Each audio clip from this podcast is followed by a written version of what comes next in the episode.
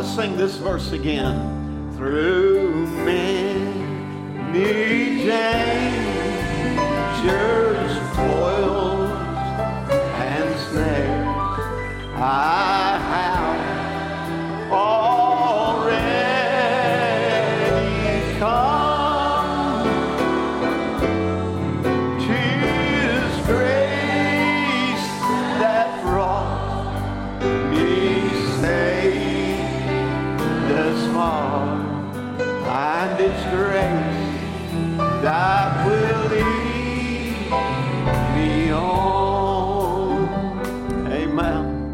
day that's going to be when we stand on the other side.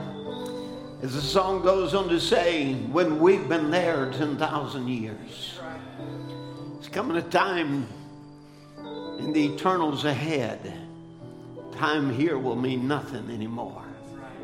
Amen. We'll be there throughout the eternal ages. I don't want to miss it, do you? No, if the little joy that we have in our heart this morning is only a reflection, what will it be when we get over there? Amen. We sat down at that table that spread thousands of miles long. Come down to his house. He walks among us, wipes all the tears away. The toils of this life will seem nothing when we come to the end of the way. I just say to you, keep pressing on. Amen. Don't stop short of the goal. Whatever God has done for you in your life, you know there's even more that you can experience from Him. Invite Him today to speak real direct to your heart and to your life and to cause you to come up another step higher. Amen. And walk with Him. Shall we pray? Father, we love you today and we thank you for your many blessings to us, for your grace. And Lord, we thank you for this opportunity that we have to serve you. Lord, looking out on the face of this congregation, I, I see many fathers here that we today will just honor them as a as an earthly father. But Lord, we have got a greater father than even that, and that's you, our heavenly Father. And we're so thankful for the fatherhood of God where you birth children into the kingdom. And Lord, one day, Lord, we'll be together with you, your offspring around you, and the great eternals ahead. I ask, Lord, that you'll prepare our hearts for that great day, Lord, when we'll all be joined together. Lord, we see some wonderful things happen in our age. Lord, the heavens are moving. Lord God, things are happening here upon the earth, winding up time to bring us into eternity. I pray, Lord, you'll bless your children today and may they realize how close we are to that grand event, Lord. Every person here today, prepare their hearts for that time ahead. As we look into the Word, I pray that you would bless it to us. Father, in Jesus' name, amen. God bless you. Man, good to be in the house of the Lord today. Amen. I want to wish uh, you fathers happy Father's Day. And, and um, also, uh, as I look upon many of you today, I, I realize, like Paul said um, uh, to Timothy, said, You may have a thousand instructors in Christ, but not many fathers, for I have begotten you to Jesus Christ. Amen. So today we gather here. We're just glad to be with the children of God and have the, the privilege of serving Him together.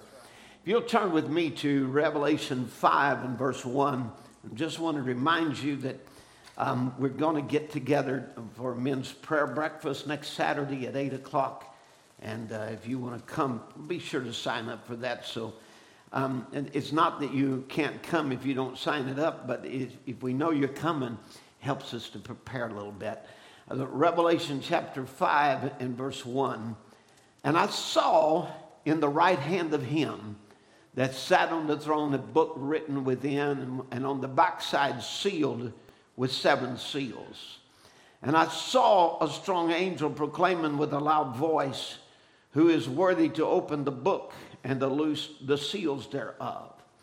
And no man in heaven nor in earth, neither under the earth, was able to open the book, neither to look thereon. And I wept much, because no man was found worthy to open and to read the book, neither to look thereon. And one of the elders said unto me, Weep not, behold, the lion of the tribe of Judah, the root of David, hath prevailed to open the book and to loose the seven seals thereof. And I beheld, and lo, in the midst of the throne and of the four beasts, and in the midst of the elders, stood a lamb as it had been slain, having seven horns and seven eyes, which are the seven spirits of God sent forth into all the earth. And he came and took the book out of the right hand of him that sat on the throne. Amen. God bless you. Amen. You can be seated. Man, we've had the, the um, uh, singing of the songs and the worship unto the Lord today. The beautiful hymn played on the harmonica. Thank you, Brother Kirkman. Lovely song. Thank you, Sister uh, Natalie. We appreciate the worship unto the Lord. And you're given unto the Lord, which is also a, a part of our worship. I, I uh, have some missionary plans this year. Not this is not for the Japanese missions, but actually for African missions. And um, I just would uh, have a special friend there in one of the poorest areas of, of Africa that I have spent a lot of time helping him in, in, in in the ministry and um, answering a lot of questions, helping him with many things. And uh, there's some needs that have come up in his church for um, some of the musical things. And so, if you'll remember that when you give unto the Lord, um, you want to give a missionary offering, you can do so. Just write it on one of the envelopes when we take the offering. But we want to be a mission minded church. Amen. God has blessed us so much. If you just look around and see what He's done for us, um, God's such a comfortable place to uh, meet together in. And, and uh, as I told you when we were dedicating the church, that He is El Shaddai, He is more than enough. And he, he was more than enough, and He's given us so much abundantly, and we appreciate that so very, very much. Amen. We're going today to speak on the branch. And, um, and again, we are speaking on the people of the book, but this part this morning is going to be on the branch. We'll get to that as I, you know, just kind of give you just a little preface um, and a little background into um, that part of the service today. But the symbolism, the symbolism of the Bible is just absolutely perfect.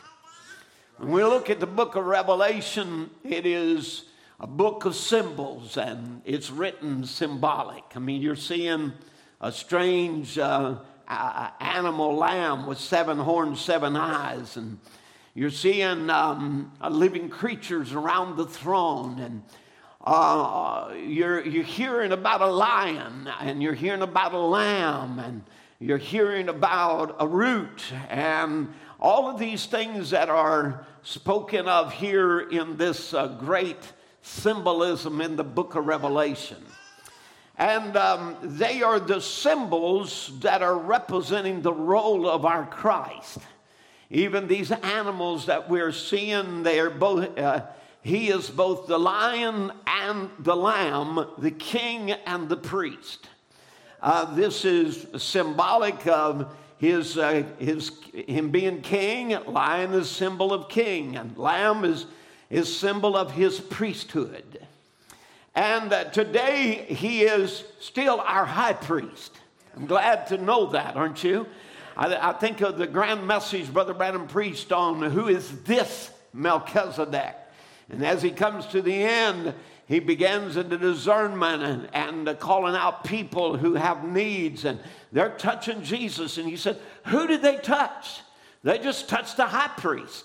They didn't touch me. I'm a, I'm a man and I'm, I'm um, you know, many feet away from them, but they touched the high priest. And he's still the high priest that can be touched with the feelings of our infirmity. And I, I'm glad that we can say we've come to what, like Paul said, where that Paul said, uh, we can, we have come to Jesus, the mediator of a better covenant. These are, these are just awesome things to me to know where that Paul brought the church to and and our messenger in this day brought us exactly back to where what Paul preached. And we're not preaching a different gospel. We don't need a William Branham Bible. Right? Amen. We, we don't need a Mormon Bible or Jehovah's Witness Bible. We, we, we seen God vindicate this very King James ver- version of the Bible and make it live again. Amen. How wonderful is that? Amen. What a great day that we're living in that we can come back to the original truth and word of God. Now, um, you know, uh, uh, so again, today he is our high priest, but one day in the great millennium ahead, he will be king over the earth. And he is but he has not yet taken on that role yet. This is very under, important for us to understand. Although he is coming king, he is not yet king of the earth. Um, if Jesus is king uh, and has taken on the role of lion, then he is responsible then for all the suffering, the sickness, and sin even as a king is responsible for the welfare of his country, right? I mean, uh, if uh, economy is bad, we blame the president, don't we? We blame those that are in leadership. And, uh, you know, for there to be sin, we, we can actually blame the king of the earth for the horrible conditions that are in the world today. Because, but when Jesus is king, there will be no more suffering, no more pain and sin or sorrow or death. Now, man was made to be the king of the earth, and he originally owned the title to the earth. And the Bible said that the meek one day will inherit the earth. And uh, but Psalms 8 and 6 says, Thou made him to have dominion over the works of thy hands. Thou hast put all things under his feet. And so when man sinned, he handed the rulership of the earth over to Satan, and Satan became the king over man and thus king over the earth. And so since then, he's reigned as the prince of the power of the air eh, and controls the atmospheres of the earth, and he's also the spirit that now worketh in the children of disobedience. And this is very, very serious because, you know, if you're living in sin today, it's because you've got an evil king that's on the throne of your heart. And there's only one way to stop the evil in your life because you can say, well, I, I can control it. No, you've got a king there that's going to make it, that has made you in slavery to drugs, alcohol, tobacco, or whatever, sex sins, all the other is because of an evil king on your life. It isn't, that, it isn't so much that you're an evil person, but it is there's an evil king that is sitting on the throne of your heart and he controls who you are and your deeds and actions. You say, Well, I'm a pretty good boy. Well, that, you know, that may be all right, but all have sinned and fallen short of the glory of God. And so this puts you in the basis of, of, a, of, the, of a, the spirit that now worketh upon the children of disobedience. It's the same as the prince of the power of the air that you see that is causing men to murder and rape, and, and there's crime and evil and horrible things, incest, all kinds of things are happening because that Satan is king over this earth. He rules over the hearts of men. Now, if Christ is now already the lion, which symbolizes the judge and the king, then that would make Jesus responsible for every sin, every sickness, every death, every sorrow, every blind child, and every tottering old man or woman, because as king, he is letting such as this go, uh, go on in his kingdom. But the reason this evil hand happens upon the earth is that man handed the rule of the earth over to Satan. As long as as man ruled the earth under God, there, you know, the lion lay down by the lamb, and there was peace in the valley. You know, there was good, there was no evil, there was not nothing going wrong. But when man handed his soul over to Satan and let Satan have dominion over him, then he became subservient to sin, and Satan then became the king over his life, and thus Adam sold us all into slavery. And, and so we were all born into slavery under Satan's dominion. And so it takes a new birth to birth us into a new kingdom. And that kingdom is where Jesus is the king. That's what makes the difference between us in the world, is because Jesus sits on the throne of our heart and he rules what goes on in this part of the earth. Amen. And it brings this part of the earth, this body, in subjection to the Holy Spirit. Now, so the book of Revelation shows that Satan is king even over the earth, even during the tribulation. And, and in that time, God will rain plagues upon Satan's kingdom. And, and he will come, Jesus will come in Revelation 19 with his bride, and Satan will be bound and cast into prison. And then Jesus becomes king over the earth for the millennial reign. And that's when he will reign and take the role as lion, where that he will reign as son of David over the earth. All right? So if you go with me to Revelation 19 and verse 11, we'll just read it where it's in the scripture as we kind of set the background for what I want to preach on today. Now, Revelation 19 11, and I saw heaven open, and behold, a white horse, and him that sat on him was called faithful and true, and in righteousness he doth judge and make war. Now, he came 2,000 years ago as the, as the mighty God. That word actually means uh, El Gibor, which is the hero God, the mighty God and he come as a warrior to take on human battles. Right. Amen. Amen. And so he became the captain then of our salvation to lead, uh, to, to start the work to lead the earth back under the dominion of God again. Because there's coming a reign to the, uh, there's coming an end to the reign of sin. All right? Amen. There's coming an end to it. Just keep that in mind. It can happen for you this morning as an individual. Amen. That you can bring your part of the earth down to the altar and ask for a new king to come sit on the throne. You don't have to remain a sinner. Amen. You do you, you fight your way to hell because all of the word, all, all, all of God's power, everything he's ever did has, has been to war against you having to go to hell. God does not want, He does not want to lose a one. It is, He is not willing that any should perish. If you go to hell, it's because you went against the will of God and trampled over every word of God, every message, every sermon that's ever preached to get there.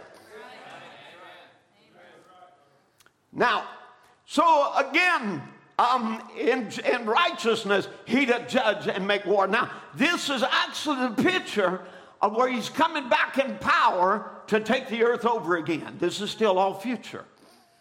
And he, his eyes were as a flame of fire, and on his head were many crowns. And I like to say this the reason why he had many crowns, he had many victories and many lives.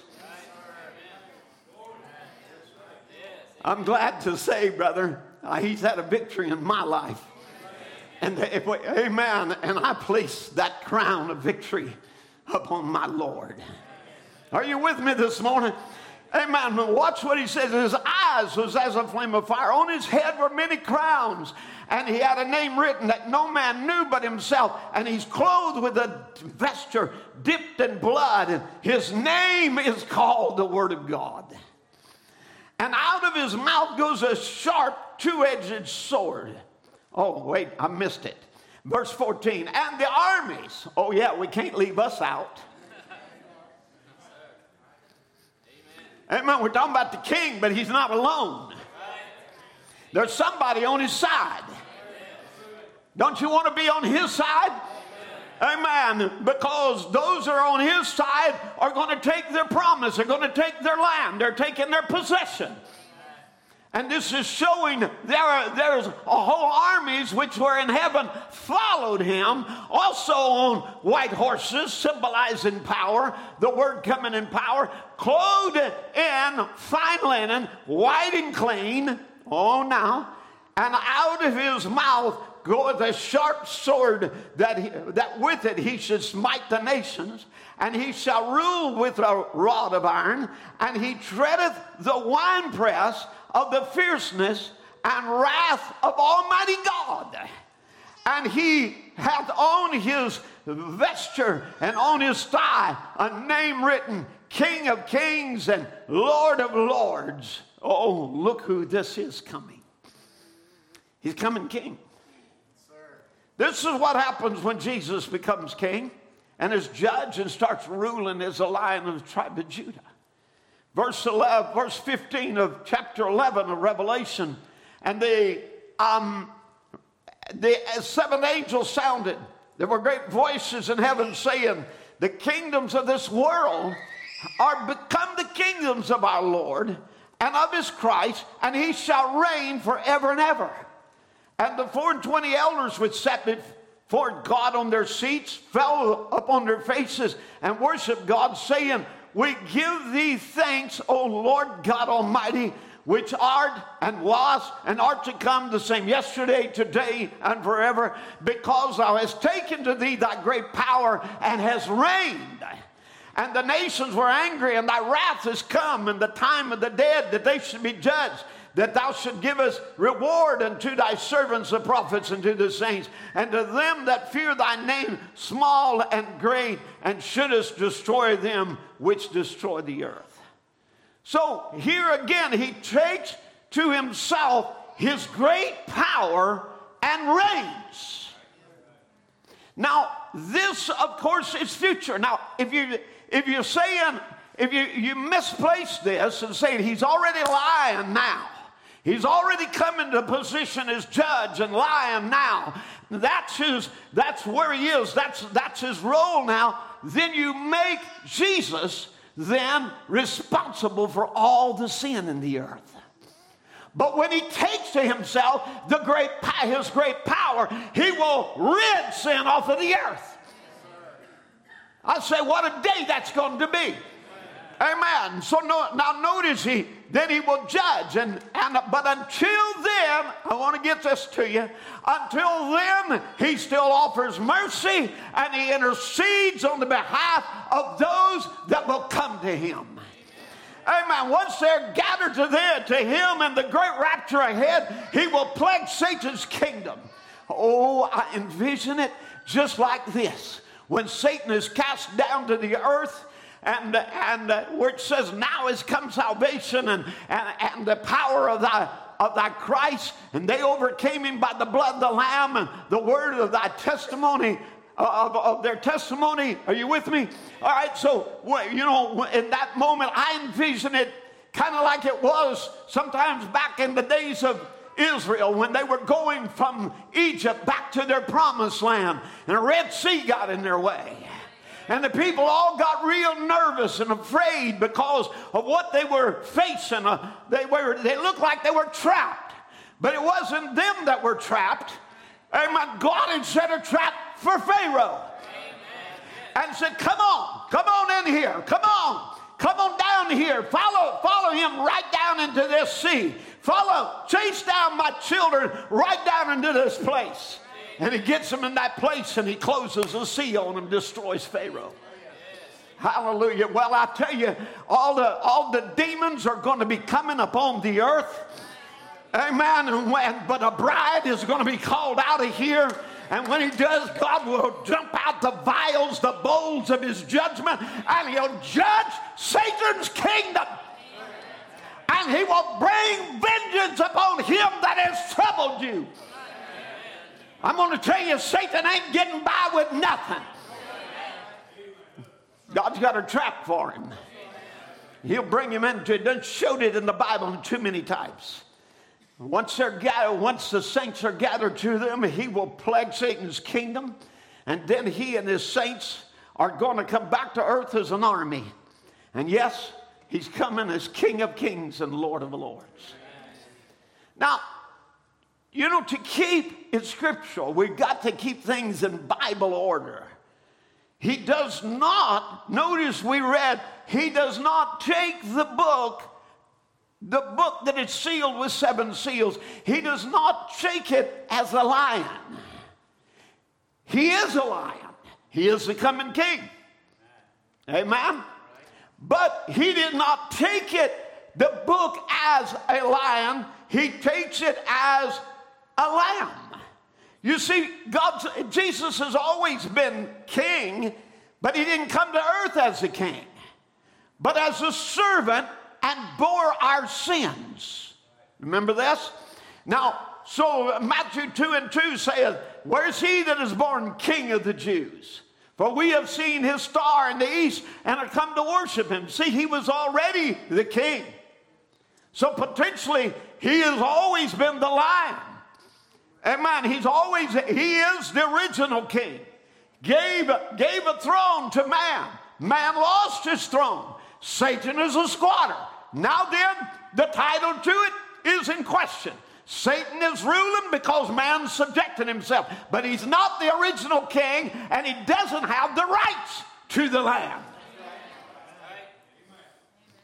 It's not his, it is not his property. And I'm going to say about you this morning you are not his property. Let me say it this way your body is not even his property. You belong to God, body, soul, spirit, every bit of it. You are God's. And Satan only has a right to squat on the earth, even your body, for only a time. But his time is coming up.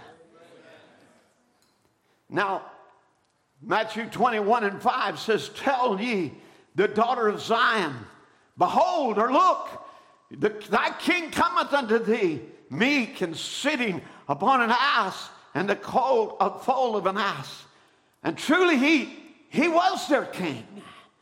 But he'd come meek and as a, in the role of a servant to wash their feet, to put on human clothes, to put on humanity and, and to, to bear, then ultimately bear the sins of many.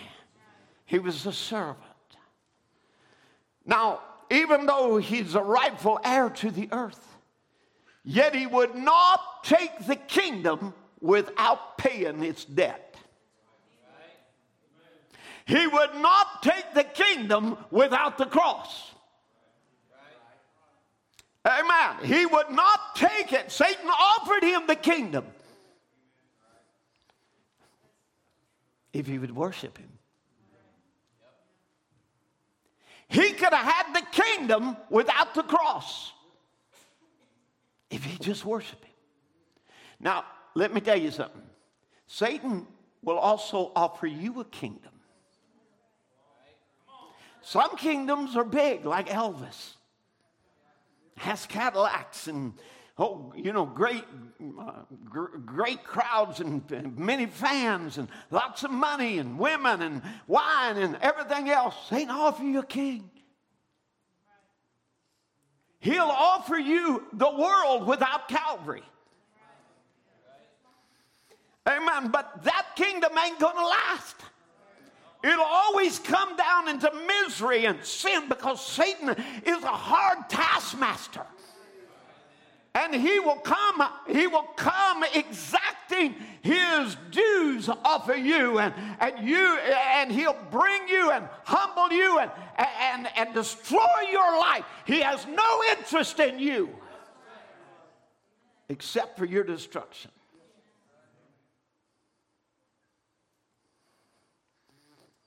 But he'll offer you the prettiest girl, the best looking man. Oh, you know, some, some, some people are cheap. Some people are cheap.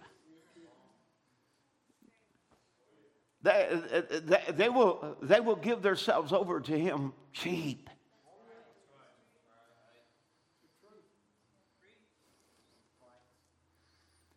A lot, a lot of people, I mean cheap, highs of drugs, alcohol. Some little sex queen out here that ain't, that ain't worth nothing. And you give your whole life to it.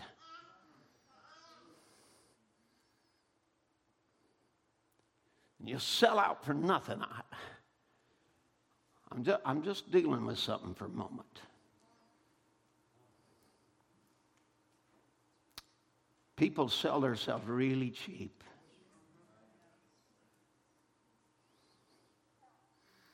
And I'm just going to tell you today that the throne and the kingdom that you will enjoy with Jesus Christ is not without Calvary. It's going to require something very expensive, and that's giving your whole self to become his subject. Now, I've spoke very seriously.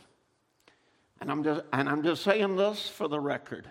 Don't walk out of this building without doing something about the lordship of your life.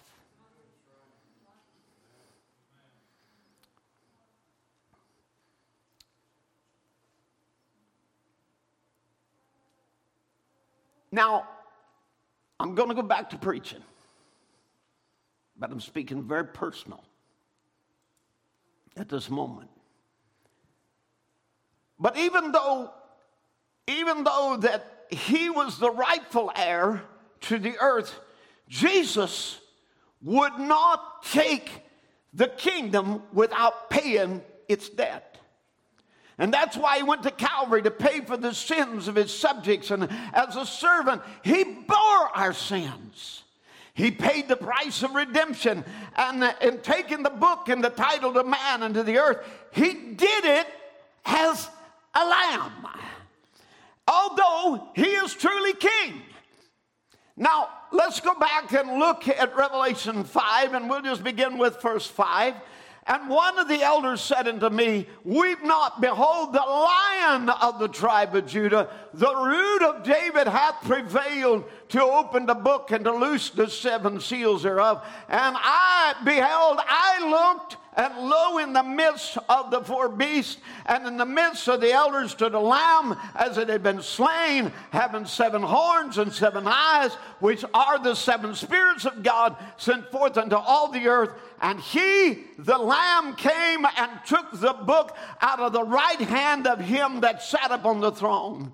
And I understand, he took it not as a lion, but as a lamb. And one day he will come as a lion. Amen. But when he does, the kingdoms of this world will become the kingdoms of our Lord. Now, so again, Brother Branham would say in the Revelation of Jesus Christ series, he said, and he quotes uh, Revelation 15:3, and you can put this up. And they sing the song of Moses, the servant of God, and the song of the Lamb, saying, Great and marvelous are thy works, Lord God Almighty. Um, just and true are thy ways, thou King of saints. So he is king, isn't he? King of what? Saints. He's not king of the earth, but he's your king, Brother Michael. He's my king this morning. Hallelujah. I'm glad to say he's the ruler. Amen. His word reigns supreme in my life. Amen. Look, he said, Do you see it? The lamb, the high priest, holding his blood as an atonement on the mercy seat for our sins, is the Lord God Almighty. That is his present office. That's what he is doing now, pleading his blood for our sins. But one day, the, that lamb will become the lion of the tribe of Judah. He will come forth in power and glory and take his authority to reign as king. He is coming king of this earth. Of course, that does not say he isn't king now, for he is our king. He's king of saints. Right now, it's a spiritual kingdom. It is not of this world system, even as we're not of this world. That's the reason we act different from the world. Our citizenship is in heaven. We reflect the spirit of the world of our rebirth, where Jesus is the king. That's why our women do not wear uh, or do not dress in men's clothing or cut their hair or use all those cosmetics and other things that the world likes so much. That is why our men don't drink and smoke and carry on in sin. Our dominion is a dominion over sin, and it is enforced through the power that is within the Spirit of Christ that indwells us. Every kingdom on earth is going to be torn down, but ours will remain. Can you say amen? Hallelujah. You know, I, I thought about it when I went to Israel.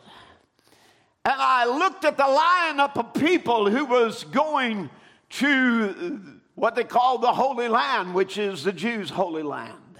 It's also the place where the New Jerusalem was set down. It's also the place of our forefathers Peter, James, John, Paul. Amen. And as I got on, as I went there, I saw a lot of strangely dressed people. I saw men with hats on and and, and they, they had little ringlets that come down just the side right here because they were testifying they were Nazarites unto the Lord. They had, they had other symbolisms there where they had fringes on their garments and all of And I looked at them and I looked at myself. You know, they, they were strange to my eyes. You know, in the, they were out of place. They didn't, they, they just didn't look like they belonged here. But when I got over into Israel, they fit just right. This is the way they looked over there. This was a common sight. It wasn't a strange sight. It was a common sight. This was the way people, many of them dressed, many of them looked, and everything else. And you're walking around here in this world, and many of you maybe look strange, and you're dressing strange, and you're acting strange, and everything else is strange to the people of this Sodom world. But I want to assure you, this is not where you belong. You are reflecting the land that you came from. Our women dress in the way they dress in that land because there's a holy dress. Come on, our men are holy men. Our young people are holy young people. It's holiness unto the Lord. And we are reflecting the place, though we look strange here, though we're pilgrims here, though we're out of place here, we're not out of place there. When Brother Branham went beyond the curtain of time, there wasn't a bobbed haired woman there.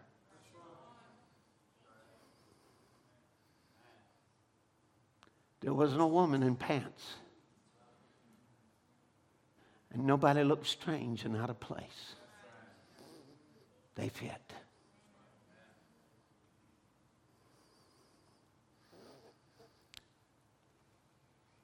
The reason why you are the way you are is because you don't belong here. This is not your home. The Sodom world that you live in is not your values, is not who you are.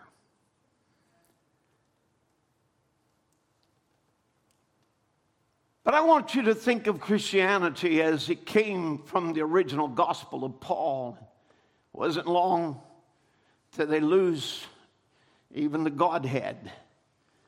They no longer are adhering to Hear, O Israel, the Lord thy God is one Lord. They have a trinity of gods. They have a baptism that's not even by immersion. They have titles instead of the name. Many of the truths are lost out in this dispersal as the church strayed from its original place. And I just want to say that even though that the church strayed from the land of promise, the land of the Bible, there remained a root. Now, and after all these years, I just want to say there is a root that will prevail. Amen. And we see him here in Revelation 5. The root, the root hath prevailed to open the book. And to open the book means to open the title of the land. And to bring the title back means to give you back the land. And I want you to know it's because the root prevailed. The root prevailed to bring forth a branch. Hallelujah, to have an offspring, to have a people that's of his name, that's of his blood, that is of his life, that is of his power, that all he is, she is. A people that matches her book. Now, Revelation 5 and 5 says, The elder said, Weep not. Behold, the lion of the tribe of Judah, the root of David, hath prevailed to open the book. The root. The root prevails. The bride tree has put forth another branch from the root.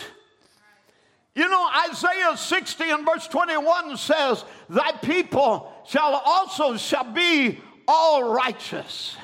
They shall inherit the land forever the branch of thy planting and the work of my hands that I may be glorified. Hallelujah. Amen. When we look at it again, thy people shall all be righteous. Amen. They shall inherit the land. I want you just to look at any promise that you are lacking this morning and just say to, to, to, to just say within your heart, this verse is for me. I will inherit that portion Amen. Amen. The branch of my planting, let me tell you, is not just something stuck out there. It is predestinated for this moment. He planted you in this land, and there ain't enough devils in hell to uproot you. Hallelujah. Try all you want to. War against us all you want to. But you'll not uproot this branch. It's a branch of my planting, the work of my hands, that I might be glorified. The Patmos vision, Brother Branham would tell us about this. John 15, I am the vine, you are the branches. He is the main vine which comes out of the original root from the original seed that had the life in it.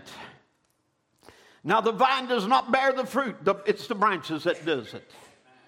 Now, watch this. You can take a citrus tree, such as an orange tree, and graft into it a grapefruit limb, a lemon limb, a tangelo limb, and all kinds of that variety, citrus variety, of course, and all those limbs will grow. But those grafted limbs will not bear oranges.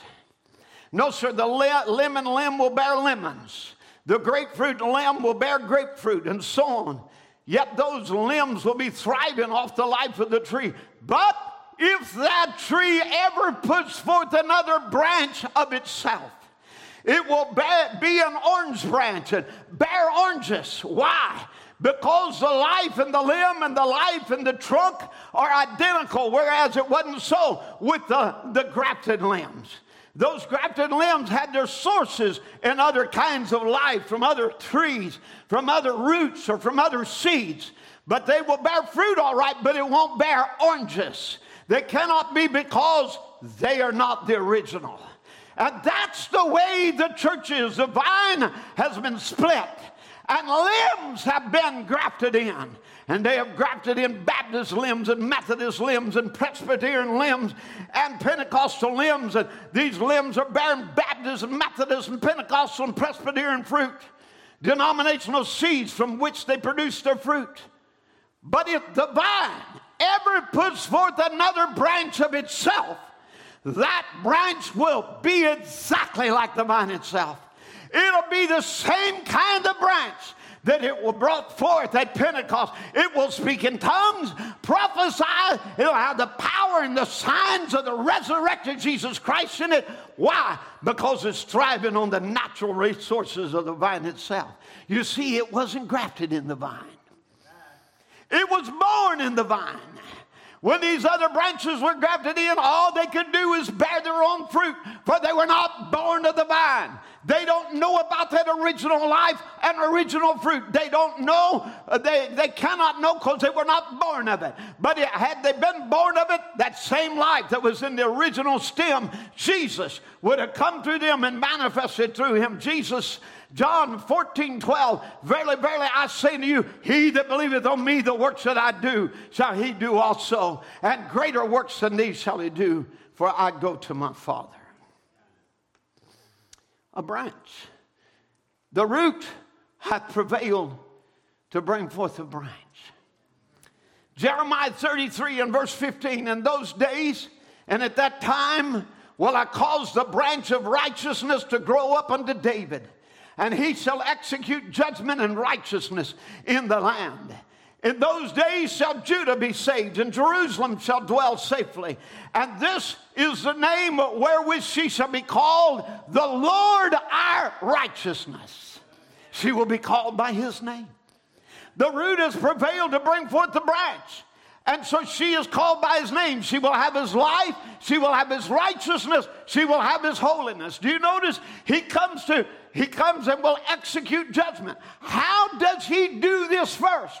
By taking the book and loosening the seals and handing it back to its original owners. Amen. Now, this is what Brother Branham preached. He called it the restoration of the bride tree. God's planting would come forth as a branch. And he says, you know, it's a, a restoration. Notice it's not a reformation, it is a restoration back to the original beginning. Give me some more cooler air up here, please. Now, so it's to bring it back to the former owner, to, to restore it back to its former state of condition. And so, you know, then you have a right then, as he's making this restoration, to force a claim on any promise, amen, to, to bring it back to its right place. And we're in the hour of restoration. And you got a right to enforce upon the devil now. Amen. Give me back my land. Amen. To restore it back to the rightful owner again. Amen. You know, it went away from the rightful owner and wandered around everywhere. But to restore is to bring it back to who really owns it. Amen. To bring it back to its original, its natural estate where it was the first time. Oh my, just think about that. Amen. Not, not, not sickness in the body. Amen. To enforce upon the devil. Get back that health souls of men that he's taken from God. We've got a right as a church, amen, to pledge Satan until he gives up those he has taken hostage. Are you with me, church? We've got a right to enforce upon the enemy who would want to camp out on this promised land and say, You do not dwell here. It is not your home.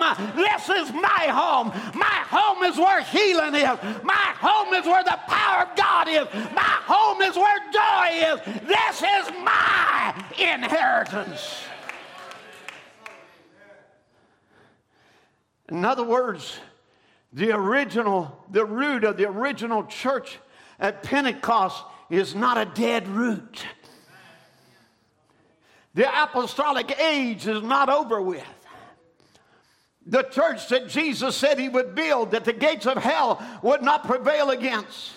This church of the seventh age does not end in defeat. Amen. She ends in the greatest victory that any church ever had. Hallelujah, because she ends in the very rapture of the church. Amen. The longing of every age. I want you to know that is your inheritance. Amen. We don't end in defeat, but rather Christ or the life in the true church is a continuation of the book of Acts. The bride tree hath put forth another branch. She's blooming.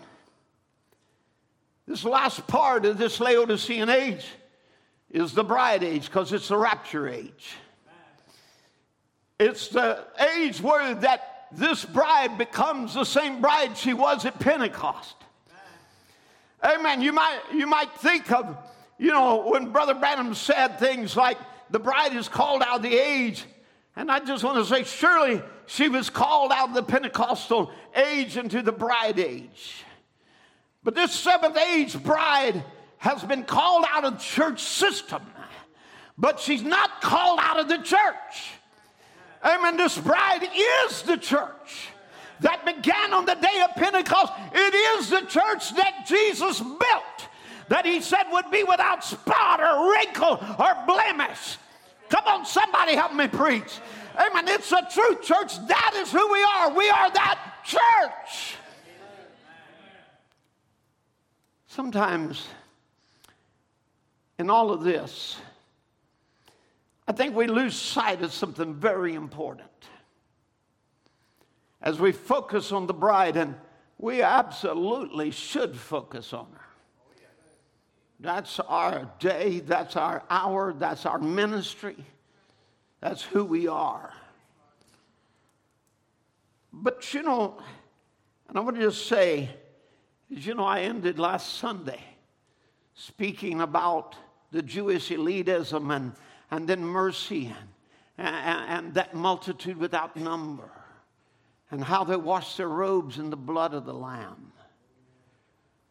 But I think we sometimes lose, we lose sight of something very important as we narrow our focus just on the bride. There are, there is not a, the, the, a, a message of the hour. There are messages of the hour.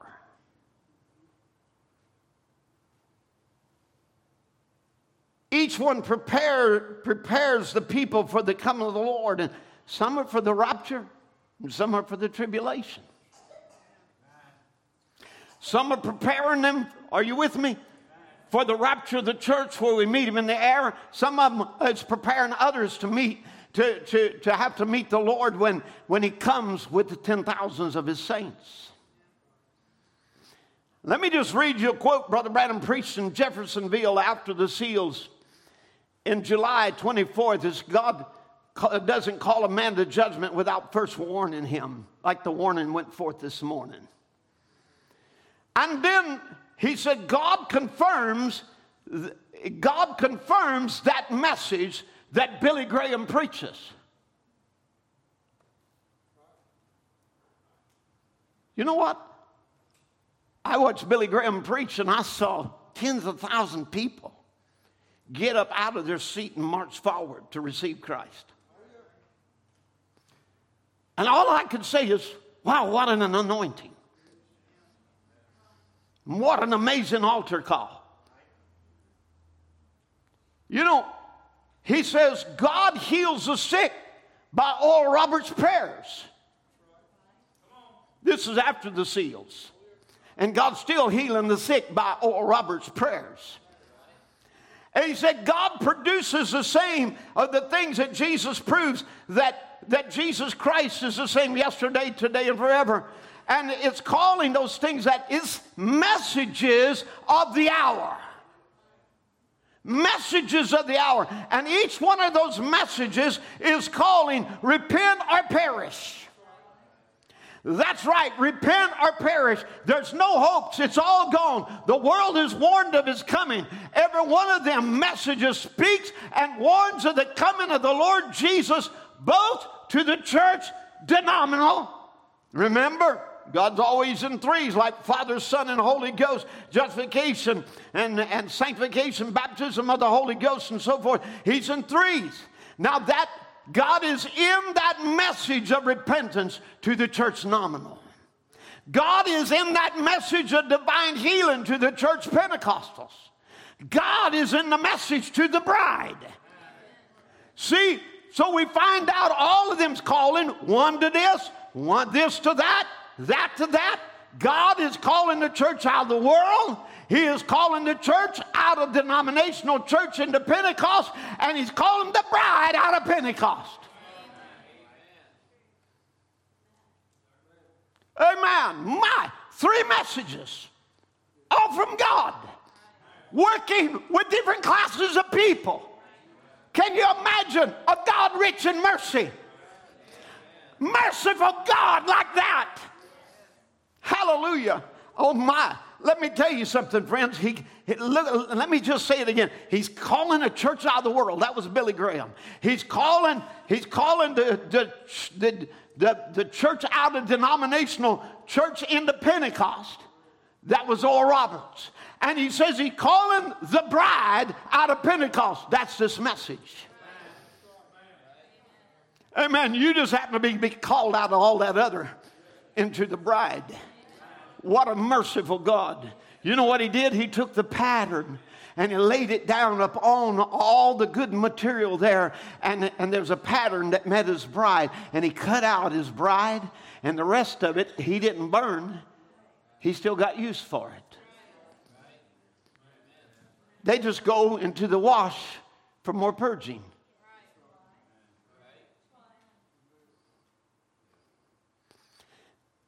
Let me tell you, that phenomena of that move of God. Today there are 0.7 billion people that are Pentecostals. It's the largest move. This phenomena has happened since 1906 in about 100 years. Now, and so I just want to say, what an outpouring as God pours out His Spirit upon all flesh. Amen. But what is God doing? He's gathering the names on the Lamb's book, whether it's the bride or that great multitude without number who wash their robes in the blood of the Lamb. He's gathering them. Amen. What? For the great eternal day ahead. Now, you see, there will, the remnant will wash her robes in the blood of the Lamb enduring the tribulation. She'll be purged for her sin and unbelief and rejecting the message. That's what Brother Branham taught us in the seventh seal.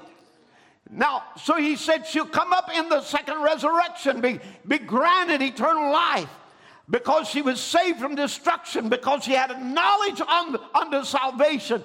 And even the king refers to them as righteous in Matthew 25. I'm talking about a God who's got a lot more mercy than you can imagine. I'm talking about a God's not willing any should perish. He'll, didn't I preach some things the other day that God's doing some extreme things? God's doing some very extreme things in our generation. Brother Branham told us in the seventh seal, we're at the age of the eagle the revelation to be revealed, the whole thing. Compare this to Revelation 10, verse 1 to 7. And at the days of the sounding of the seventh angel's message was to finish up all the mysteries. We find out in the sixth seal not being open, it was for a threefold purpose. Here's the purpose. First thing, it was for those sleeping virgins had to go through the tribulation period for purification. She had to be purged of her sins of unbelief and rejecting the message. And this she, she was done in the, in the uh, tribulation period. And they wind over here in Revelation 7. between the sixth and seventh chapter here, where she uh, that she's been purged and she's been given a robe. Now she's not the bride, but it's the church, the pure people that maybe didn't have the opportunity to receive the message, or in some way were blinded by these false prophets, and they didn't get a chance, and they're really sincere in their heart, and God knows their heart, and hear their prayers during this time. I say, what a God, rich in mercy. What a God determined in this long suffering, as in the days of Noah, not willing that any should perish. He sends forth messages by Billy Graham, anoints him, sends forth Oral Roberts, anoints him, sends forth William Branham, anoints him.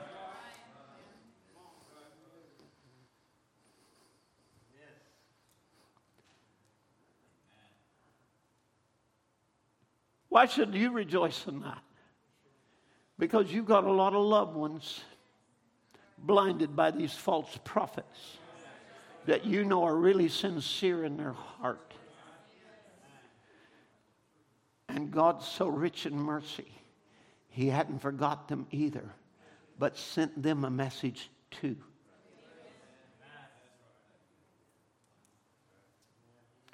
I say, what a mighty God. You talk about a high priest. You talk about a blood. You talk about mercy. You talk about grace. The world's never seen mercy as what's been poured out into this age.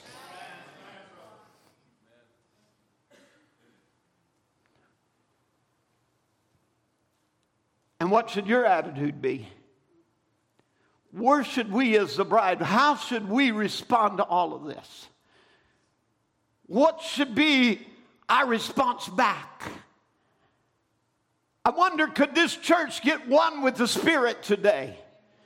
And be like Revelation 22 17, and the Spirit and the bride say, Come, and him that heareth say, Come, and let him that is athirst come, and whosoever will, let him take the water of life freely. Amen. I wonder, can we show some bride quality this morning and say, Come, let everybody's thirsty come. Hallelujah. Come drink of the water of life freely.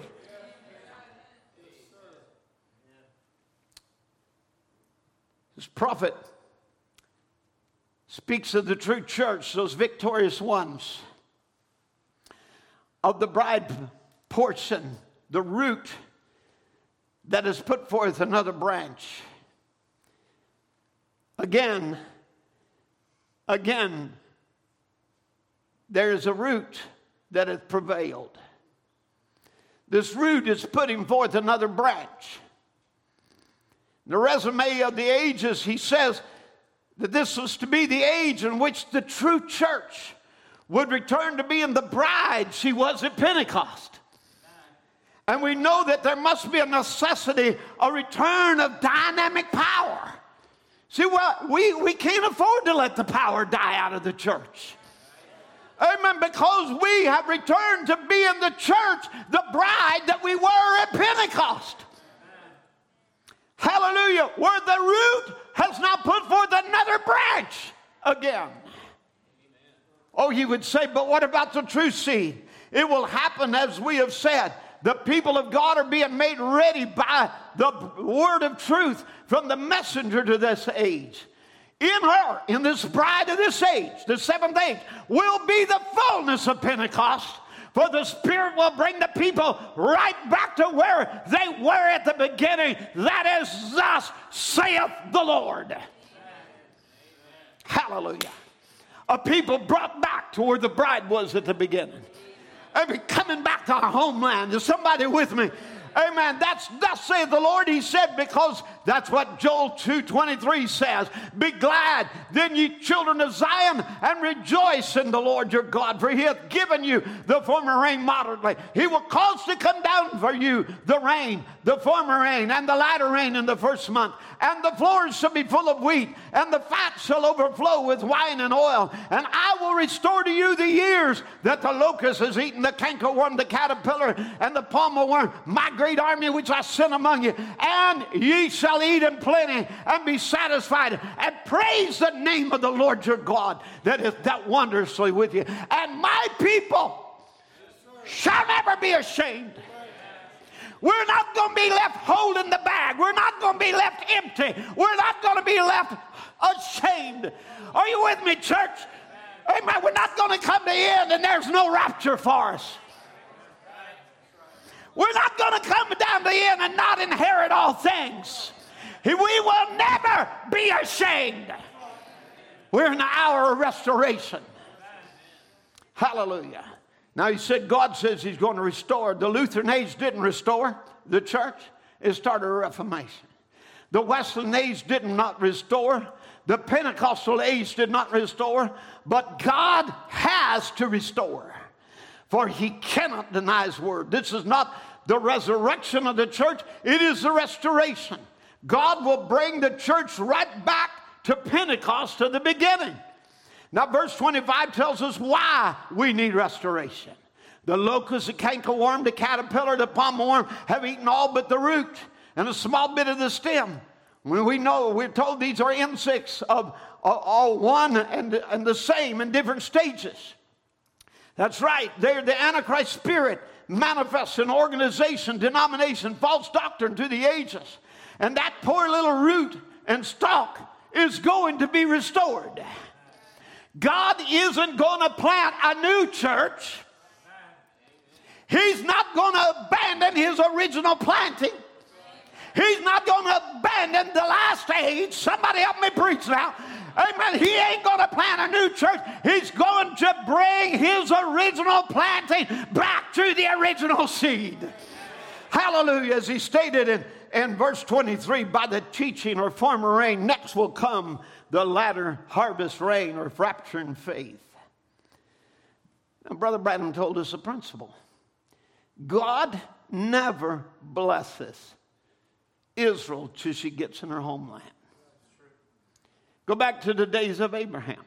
Only when he got in his land was he blessed goes down to Egypt. Oh, yeah, he gets material blessings, but the blessing of the promise of Isaac doesn't come till he gets back to the promised land.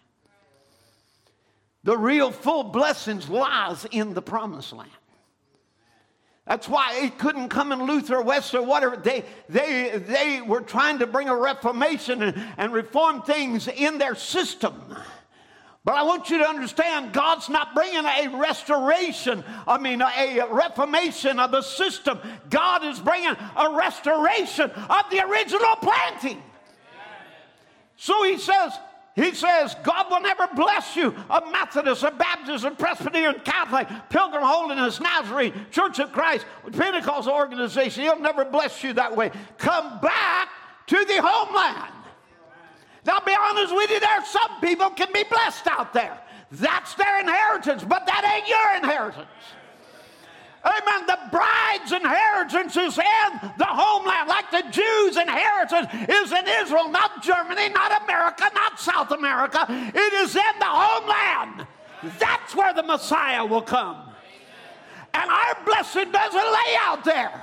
What God has for you lays in the precious homeland of the full Word of God. Hallelujah.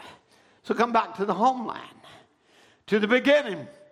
Come back to the Pentecostal experience, like happened on the day of Pentecost when the power of God changed those thousands of people and set their hearts aflame with the fire of God that showed genuine, not impersonated sign, not some made up telepathy, not some mockery, and got into a rat race like we have in America who can have the biggest tent or who can have the biggest crowd. What difference does that make to God? God wants people honest in heart, not the big crowds.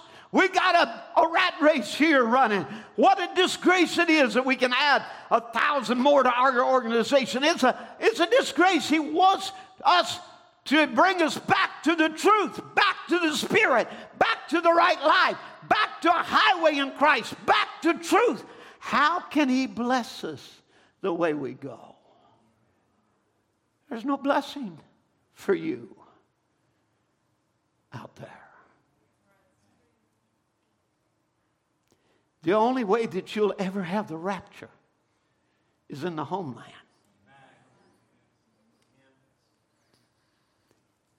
So he would say in his prayer, bring back the old fashioned revival type of people today. This is Brother Branham's prayer for you. Bring back the old fashioned revival type of people. That's what we ought to have in every church service a revival. Amen. That's what we ought to have in our daily lives is a revival. Bring back the old fashioned revival type of people today. Bring them back to the original Pentecost. Bring them back to the blessing. Bring them back like the Pentecost that fell in AD 33. Give them the Pentecostal blessing. May the power of God come into the church. May there be divine healing gifts give give to the church. May there be speakers with tongues, interpreters of tongues. May there be gifts of prophecy and all different manifestations. Not make believe or try to believe or put on, but the real genuine coming with the word, the word of God made known, prophesying things that comes to pass. Hallelujah. Amen. Brother Branham said, again, God's provided way. We're promised a messenger in the last day, Malachi 4, that would restore the faith of the children back to the fathers. The Pentecostal children are now getting away from it. We'll bring them back to the original message of the original Pentecostal. Hallelujah. I feel religious. Amen. Amen. I will restore. This is God's promise. That's God's promise for this church.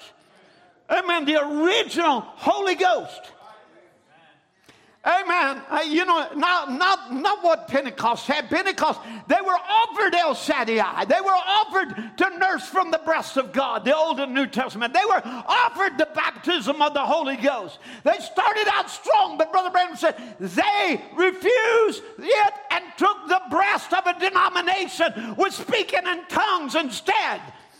Made a denomination out of it. Are you with me?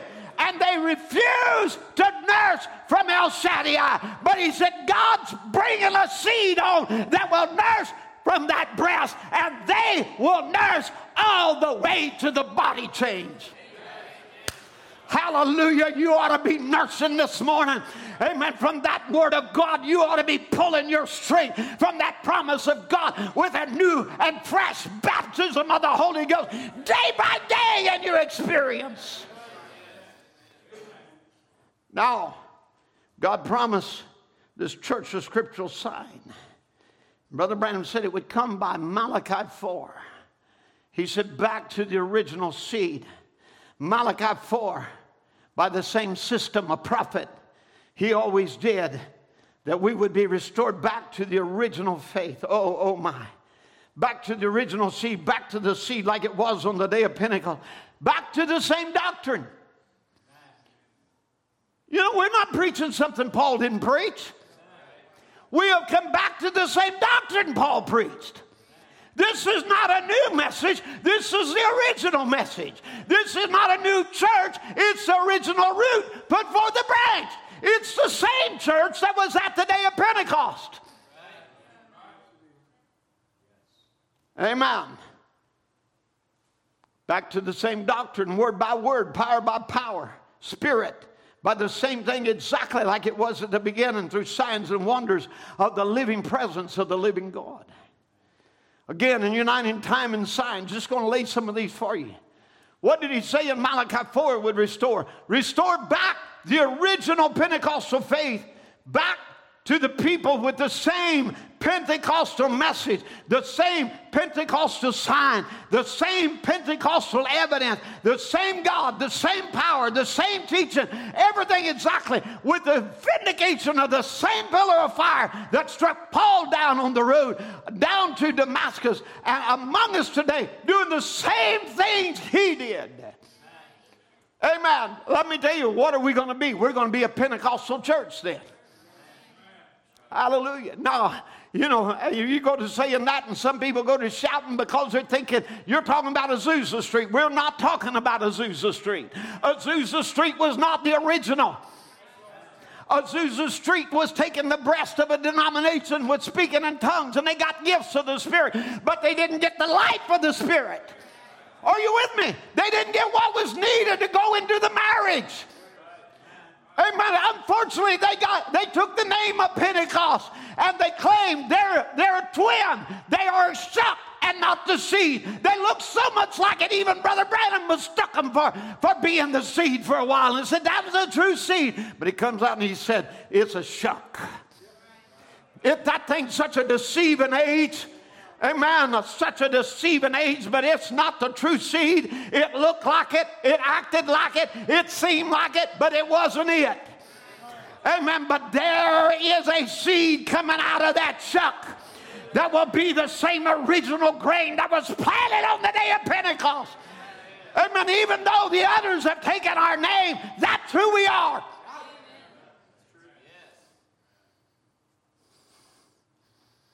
Hallelujah. Now, we're back in the land. I'm going to bring this down to a close. And I really am going to close on this. It's Father's Day, and I've got some, just some moments here. I want to focus now. We're back in the land. How many believes that?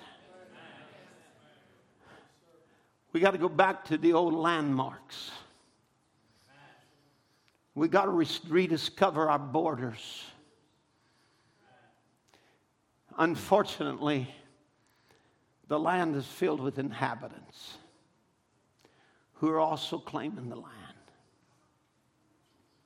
That's why Israel found it when they went from Egypt. It's full of inhabitants, giants in the land people's already possessing it. There's cities and walls, and hey, there, you know, there's people that have built cities and denominationals on uh, denominations on truths of the promise.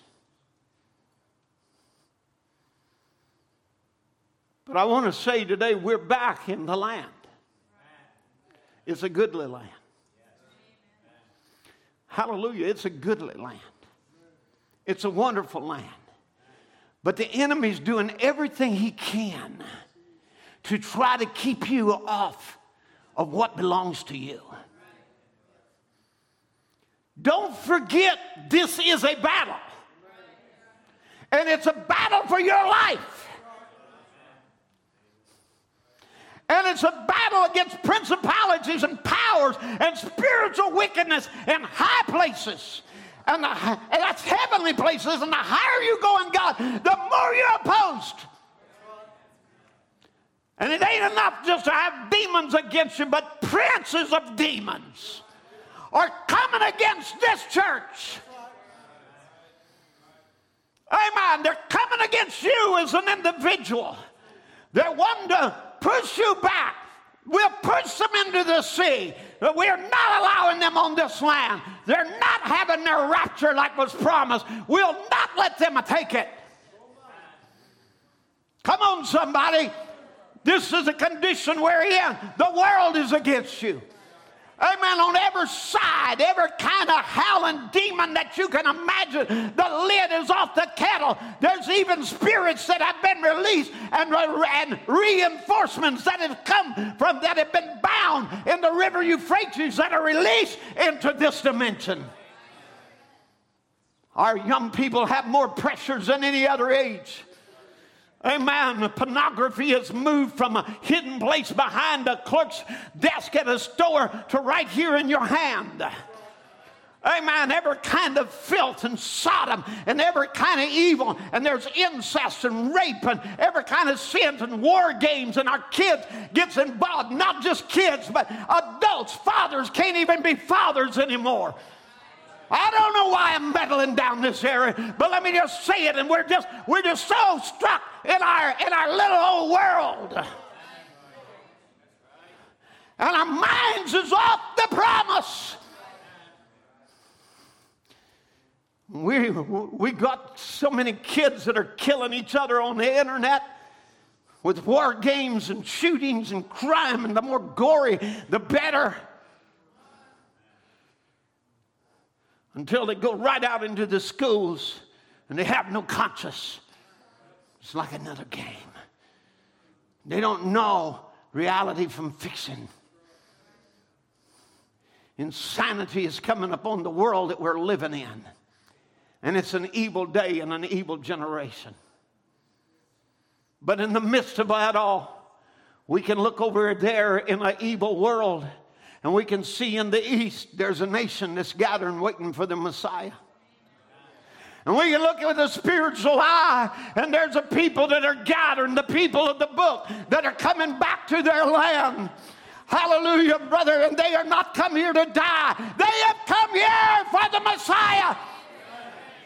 Hallelujah. They're looking to the coming of the Lord. And they're, they're taking their land and they're planting a flag here and planting a flag here and planting a flag there. Are you with me? Amen. You know, when I was in Israel, you could drive down even into some of the places, and uh, that was uh, that was the Palestinians were living. It was Israeli control, and there would be there would be a, an Israeli flag that was flying there, and right beside it, here's a Palestinian flag flying by it. What are they doing? They're contesting who the land belongs to, and every devil wants to put his flag by your flag and you put your hand on a promise, and that devil wants to hold you back from it. But it's time that an army rises, an invincible army, a people that are empowered for the coming of the Lord, a people who know their God and who do exploits to realize this is my hour and this is my land.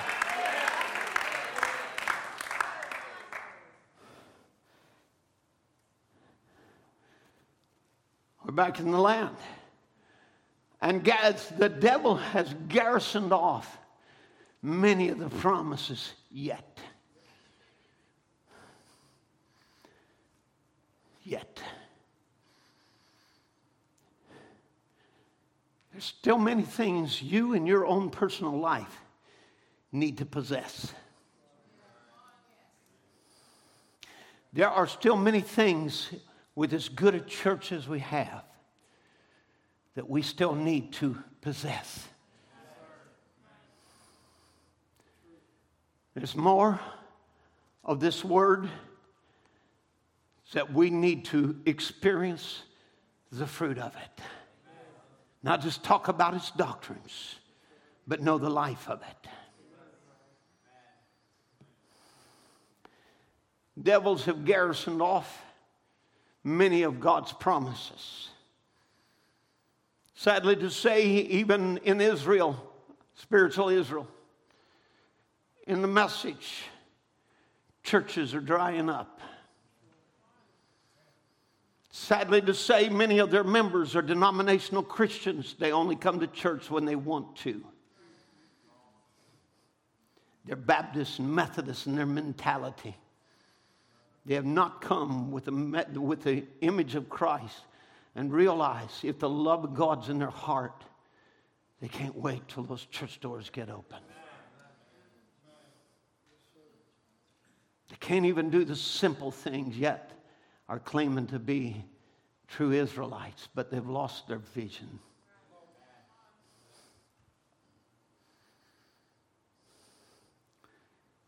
That's not all. Churches are drying up.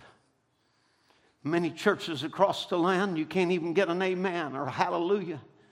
Can't sing the songs of praises, and there's no worship and there's no shout of the king anymore in their midst. Churches are drying up. The ancient wells of salvation and the deliverance that we could draw from, they're there. But many of them are garrisoned around. There's healing wells where that we can draw from with joy the waters of our salvation. And it's time, it's time for Evening Light Tabernacle to that we again have a revival of praise. Amen. That there come forth the shout of the King from our midst. And that we be more than bench warmers but we be people that come and fly in the Spirit, where all things are possible to them that believe. Amen. And that we enter into a worship and the praise of the great King of glory and realize we are people, a blessed people. We're back in our land.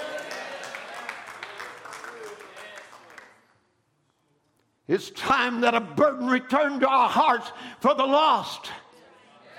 Amen. For the lost, no matter where they are, help them come up a little higher.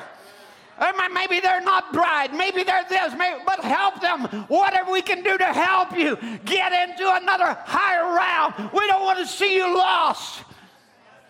It's time to see a church that's on fire for God, that is, has a burden in their heart, and they sigh and they cry because of the sins. It's time that we have concerned parents and grandparents and concerned young people who are convinced that this land is ours. And I don't want to see nobody miss it. It's time that we realize that if there is going to be a fruit in this age, it's going to have to come from the branch.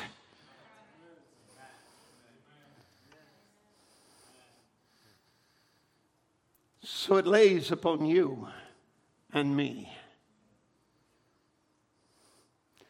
It's time that we realize our responsibility to the world, seeing the seven seals have been opened to us, bringing back the original gospel of Jesus Christ. And if they'll ever hear the original gospel, we're going to have to preach it to the world. It's time we put our heart into what we're doing. Come on now. Amen. I, hey, I'm all I'm, I'm all happy for fun and games, and I, I'm all excited about vacations and, and, and everything else. But I tell you, where is the soul travail in people's lives? Where is there a cry for reaching out in the Spirit? God never let Evening Light Tabernacle become another denominational church void of the Spirit of God and the power of the Christ.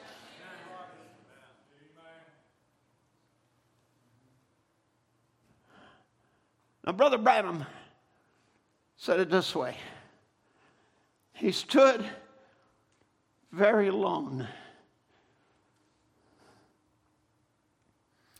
And I just want you to, I just want you to understand before I go into this. The vine is putting forth, and we're beginning to bloom. But don't be satisfied with one or two healings and go back to sleep.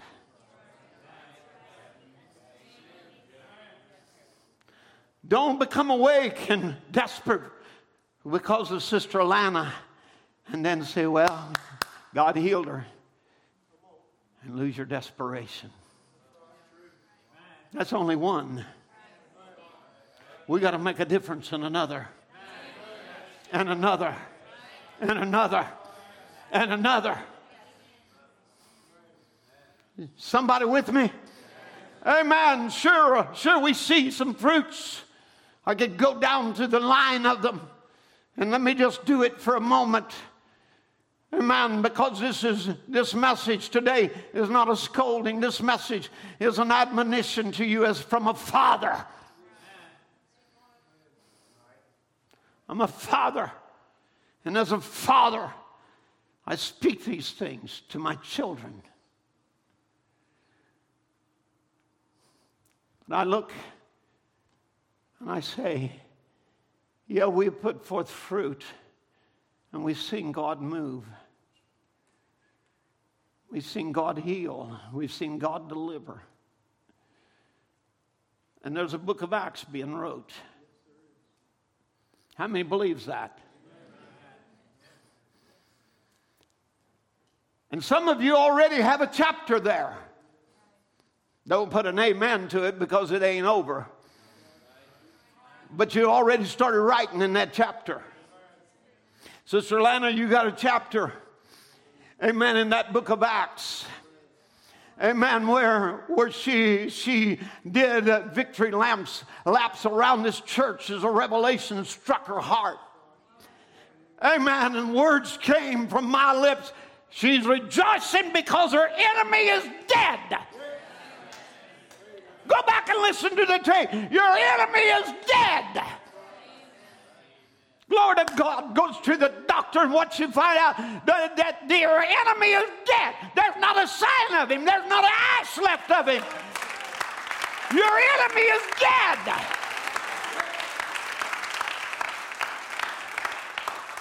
Hallelujah. You think that just rings here in this church?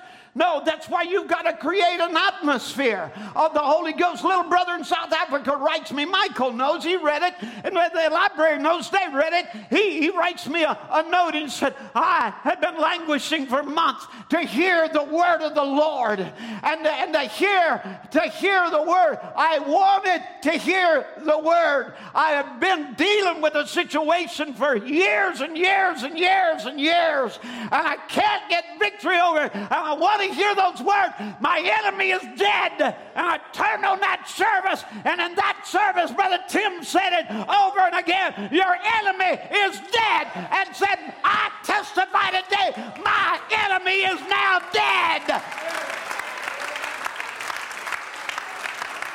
Oh, hallelujah. If you can get that revelation in your heart this morning, you'll walk out here in victory. That devil cannot hold you. That devil that's held you in slavery and bondage can't hold you. Hallelujah. You wonder why are you preaching like this? I'm in travail to bring forth birth.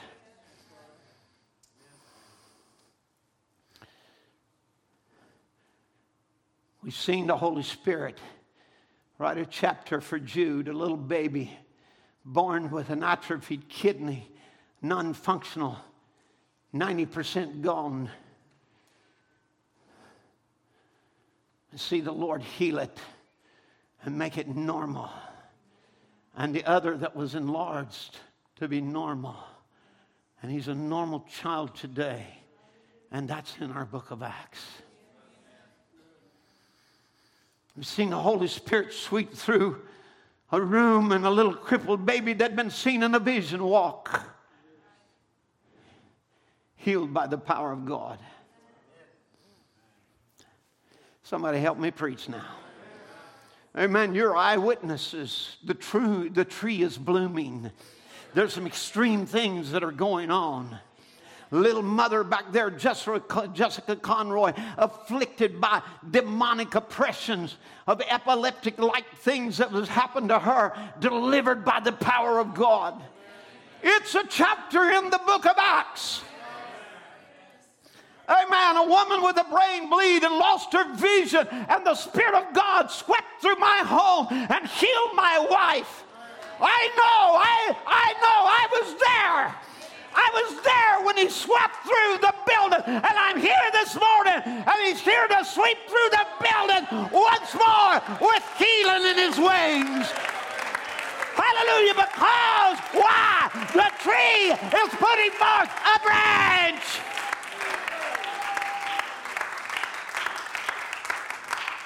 Hallelujah. Amen. The list could go on and on. David Dexter with, a, with an autoimmune disease. There's many of you.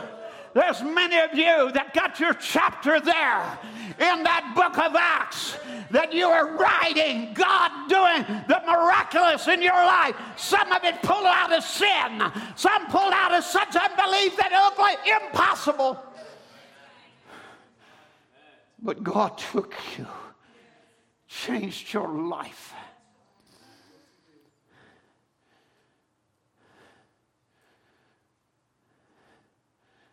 Little Drew walks today. He was seen in a vision. Little Sister Mariah lost her glory. And God is the restorer of the glory. How did it happen? It happened by a little girl taking the word, I can, I will, I do believe, and carrying hairpins up into the prayer line. Say, I want to wear these. A bald headed little girl who today has her glory back. And I'm preaching to a church today who, who are people who were bereft of the Spirit of God and bereft of the move of God. And God is restoring in this last day eh, the glory back to His church again. Hallelujah, showing that she's vowed to God as a Nazarite unto the Lord.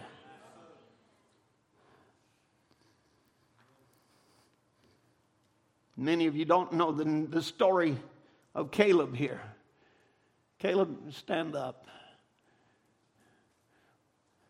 You know how the boy walked. He couldn't walk normally. He's a crippled kid. I know what it is to be a crippled kid. I know what it is. I know how it feels. Caleb was seen in a vision walking normally in one of the prayer lines of this church. Brother Ron Spencer saw it. Walk up here, Caleb. Climb these steps, Caleb.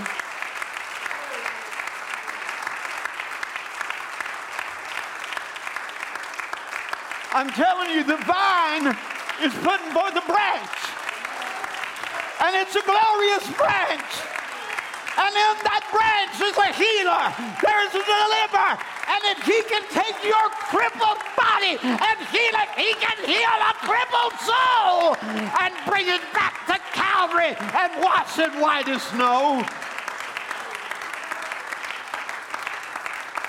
Thank you, Brother Caleb. What is it? The vine is putting forth another branch. Take your seat just a minute. I'm through, but I'm just almost through.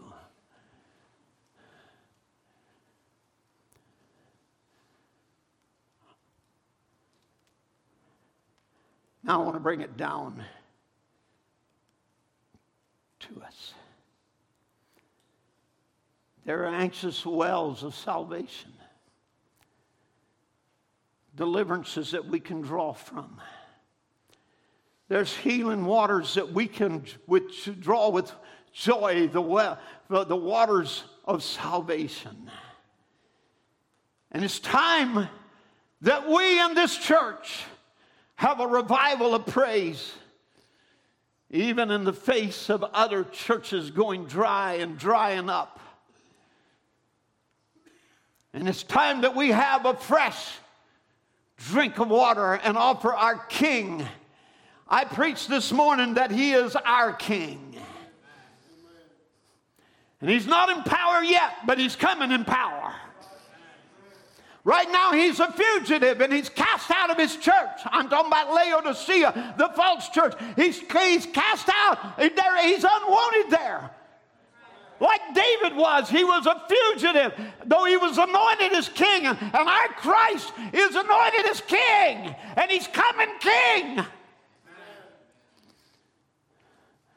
And you're people that are gathered around him today. Why are you here? You, you are saying, Let thy kingdom come.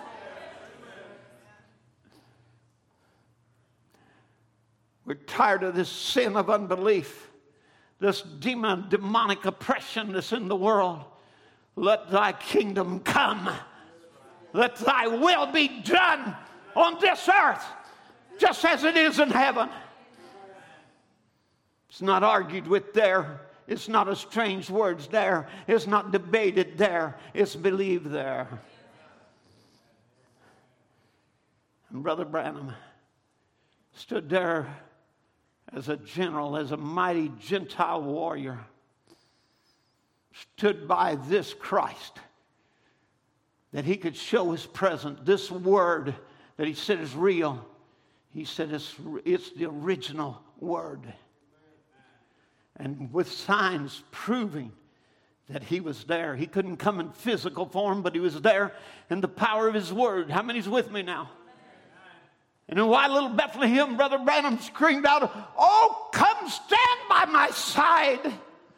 I'm standing in a terrible place. I challenge today, these tapes will go all over the world. I challenge some man, some warrior who loves Jesus Christ and knows that these things has got to be fulfilled today. Brethren, come stand by my side and pull the word of God. Forget these dried cisterns and stagnated denominations you're living in. Pull the fresh word of God and let's give Jesus a good drink of fresh Pentecostal water. That's his desire. Back to original Pentecost. Back to the word. It's prophesied we do so. Malachi, the fourth chapter, return back to the faith of the Pentecostal fathers back again. Who would stand this morning? He said, Oh, you Bethlehem dwellers. Now remember, David was a coming king, a fugitive running for his life. He gets in the battle with the Philistines because Saul, the organized religion, wouldn't do it. And his, his home was now garrisoned. Bethlehem, where he was born, was now garrisoned with a Philistine garrison. And the well that had the fresh water that he once had drank from as a boy was now, was now all garrisoned around and closed off from the ones that owned it. And Brother Branham said, Oh, you Bethlehem dwellers, hallelujah. I call for men, for warriors who's not afraid. Listen, last Sunday I, I preached some things there. I had to take some stands on some things. I wonder today in this church, is there some warriors? Amen, that are willing to stand for truth in this hour. Is there a people that are ready to rise to the occasion? Not to rally around me, but to rally around the Word of God and say, We are going to be a church Amen. We're going to be a church with total deliverance. We're going to be a church in full bloom that brings forth the fruit of every promise.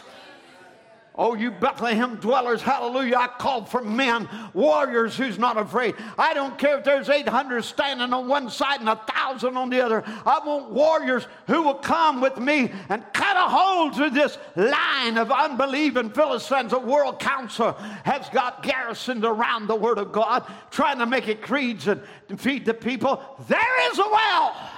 There is a fountain open in the house of David, Bethlehem, for sin and uncleanness. Brother, sin is unbelief in his word. Who, warrior, can that can see the millennium coming? Hallelujah. What warrior can see that this great Holy Spirit in the form of Jesus Christ the literal body of Christ to take it over again. Stand with me. Stand by me. Let's cut a hole through this denominational creed. Let's get in there. He is crying for a good, fresh drink of Pentecostal water, original Pentecost, not a bunch of carrying on and screaming and hollering, but I mean a real, genuine Holy Ghost Spirit baptism that produces the life of Christ back into the person again. I don't know. You know, David said, Oh, that I might drink of that well. our David coming king. That's not king yet, but he's our king. Amen. We're maybe a fugitive. We may be rejected. We may look, be down, look down on and despised. But we may look strange and look different. But we got a different king.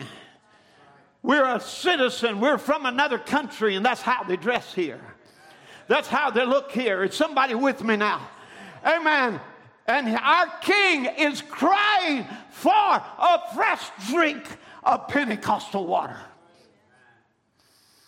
Hallelujah. Now, here I am this morning. I got my bucket and I got my flag. Lord of God. And I'm going to put my flag on a promise and I'm drawing the water out of it. I wonder is there men and women in this building this morning that's got a flag? Amen. That's, that's got an identity with this word. I am a part of this word, and I'm putting my flag on a promise of God. It may be for my children, my grandchildren. It may be for healing. It may be for need, whatever it is, but I'm putting my flag there, and I'm drawing water from it. And I'm going to offer him a fresh drink hallelujah, with a fresh praise, with a renewed life, with a rededicated and consecrated life. Is there a warrior that'll stand by my side? Will you stand to your feet? Then, and will you take your flag and lift it high and say, Today I put my flag on my promise. Let the musicians come, please. I'm putting my flag on my promise this morning. And I'm going to give Jesus a fresh drink. Not a whole stagnated religious pool, but a fresh drink of the original Pentecostal waters. I'm going to offer my king a drink this morning. I'm going to give him a praise and the glory. I may be a young person. You say, Brother Tim, I, am just a kid. Listen, when I was 15 years old, I started waving my flag long before that. But as a preacher, I started waving my flag. You're not too young this morning to wave your flag and hold it high. This is my promise, Lord. This is my land, and I'm claiming my land. Amen. I just wonder. I just wonder while I, I, I, I, don't know what kind of music you want to play right now, but I just want to talk to hearts right now in this moment. I wonder if there's somebody in the other army over there and you've been a part of Satan's kingdom and in his army, and you've been doing the works of his kingdom, and today you hear of a real king and a land where there dwelleth righteousness, and he doesn't make you slaves and in bondage to sin. And you want to ask a new king to come on your heart and your life.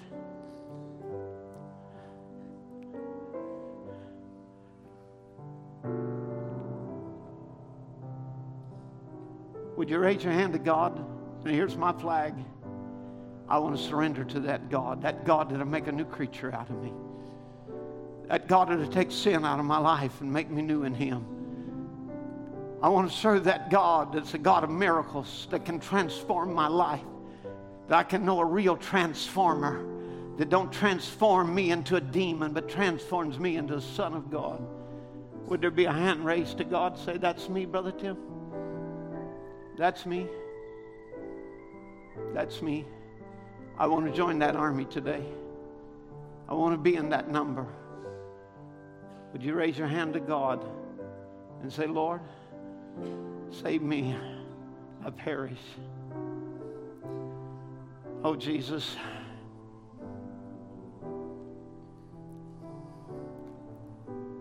Oh, Jesus. You've seen the hearts, Lord. All the Father hath given me will come. And he that cometh to me, I will in no wise cast out.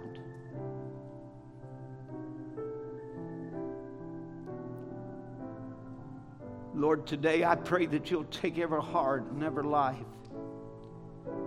into your bosom, Lord, into your heart. Just love them up to you, Lord, and set them free from that that awful tyrant that's had control over their lives. May they this day take Jesus to be the Lord, the ruler of their life. May they lift up the flag high and say, I'm no longer a part of that country. I'm a part of his great provisions. I pray, Lord, for this church that you'll bring us into a place of worship and praise. And the shout of the King will go forth from this place into all the lands, to those that are hungry and thirst for righteousness. In Jesus' name, amen. Thank you, Lord. Sweep over my soul. Sweep over my soul. Sweet Spirit. Sweep. Oh, let him sweep over you this morning. Oh, my rest is complete while I sit at your feet. Sweet Spirit, sweep over my soul. Just sing it, worship Him, will you? Over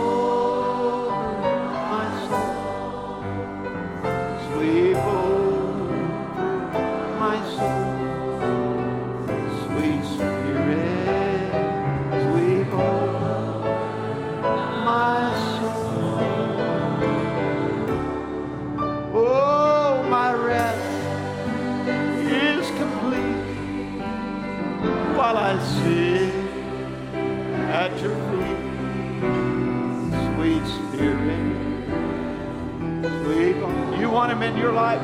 Just raise your hands to him again and just say, Sweep over my soul, Lord. Sweep over my soul. You want to consecrate a life with him? Invite him to come. You want a freshness from the presence of the Lord? Invite him to come to where you are.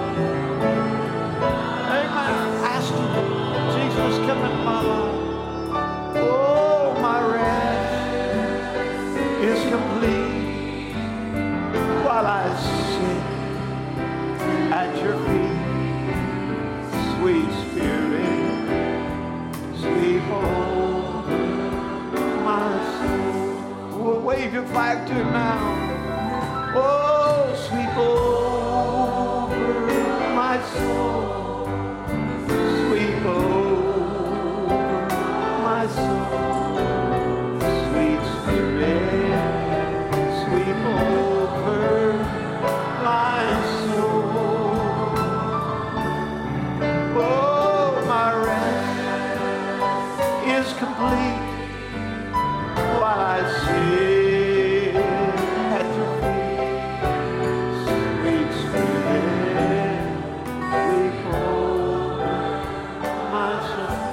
Holy Spirit just broods now. Into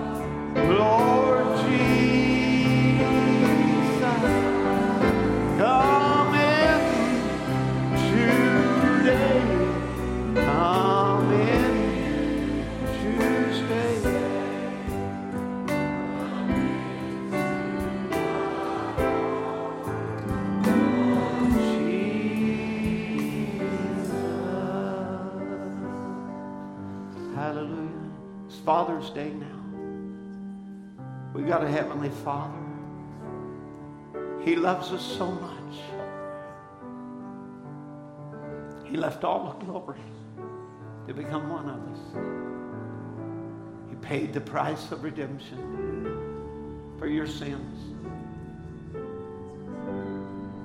He loves you today. He wants the best for your life. He wants to give you the joy you need, the healing you need. He's provided this whole land. And in this land, the blessings flow. I want you to realize as you leave from this place, you got a Heavenly Father. And He cares about you and your need. You say, Brother Tim, my heart has been so burdened because of a need. He cares. He cares for you. Yes, Jesus loves me. Yes, I'm so glad Jesus loves me. Yes, Jesus loves me. The Bible tells me so. Raise your hands to. Yes, Jesus loves me.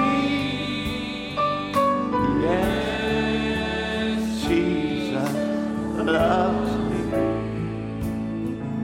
Yes, Jesus loves me. The. You got that verse? Jesus loves me, he who died. Jesus loves me, he who died. Heaven's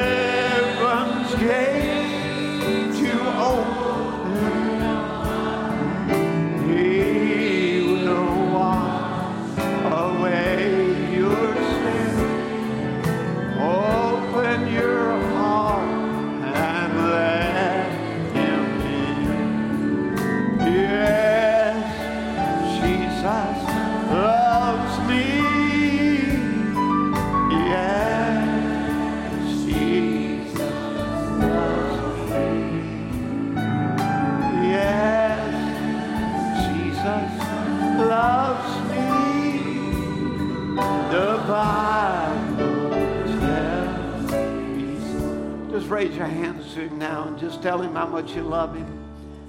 Just tell him from your heart. Oh, love of God, so rich, so pure, so measureless and strong. You would love somebody that God would love, a sinner such as I. Take a wretched man take an old, little old crippled boy, change his life. Make a son of God out of him and transform him into a minister of the gospel in this end time. What a mighty God you are, Lord. Thank you, Jesus. Yes, Lord, you love me. Yes, you love me. And I want to love you back today with all my heart, with all that's within me. In moments like these, I sing out a song. Let's just worship Him a moment. Just praise Him with all your heart now, from the depths of your soul.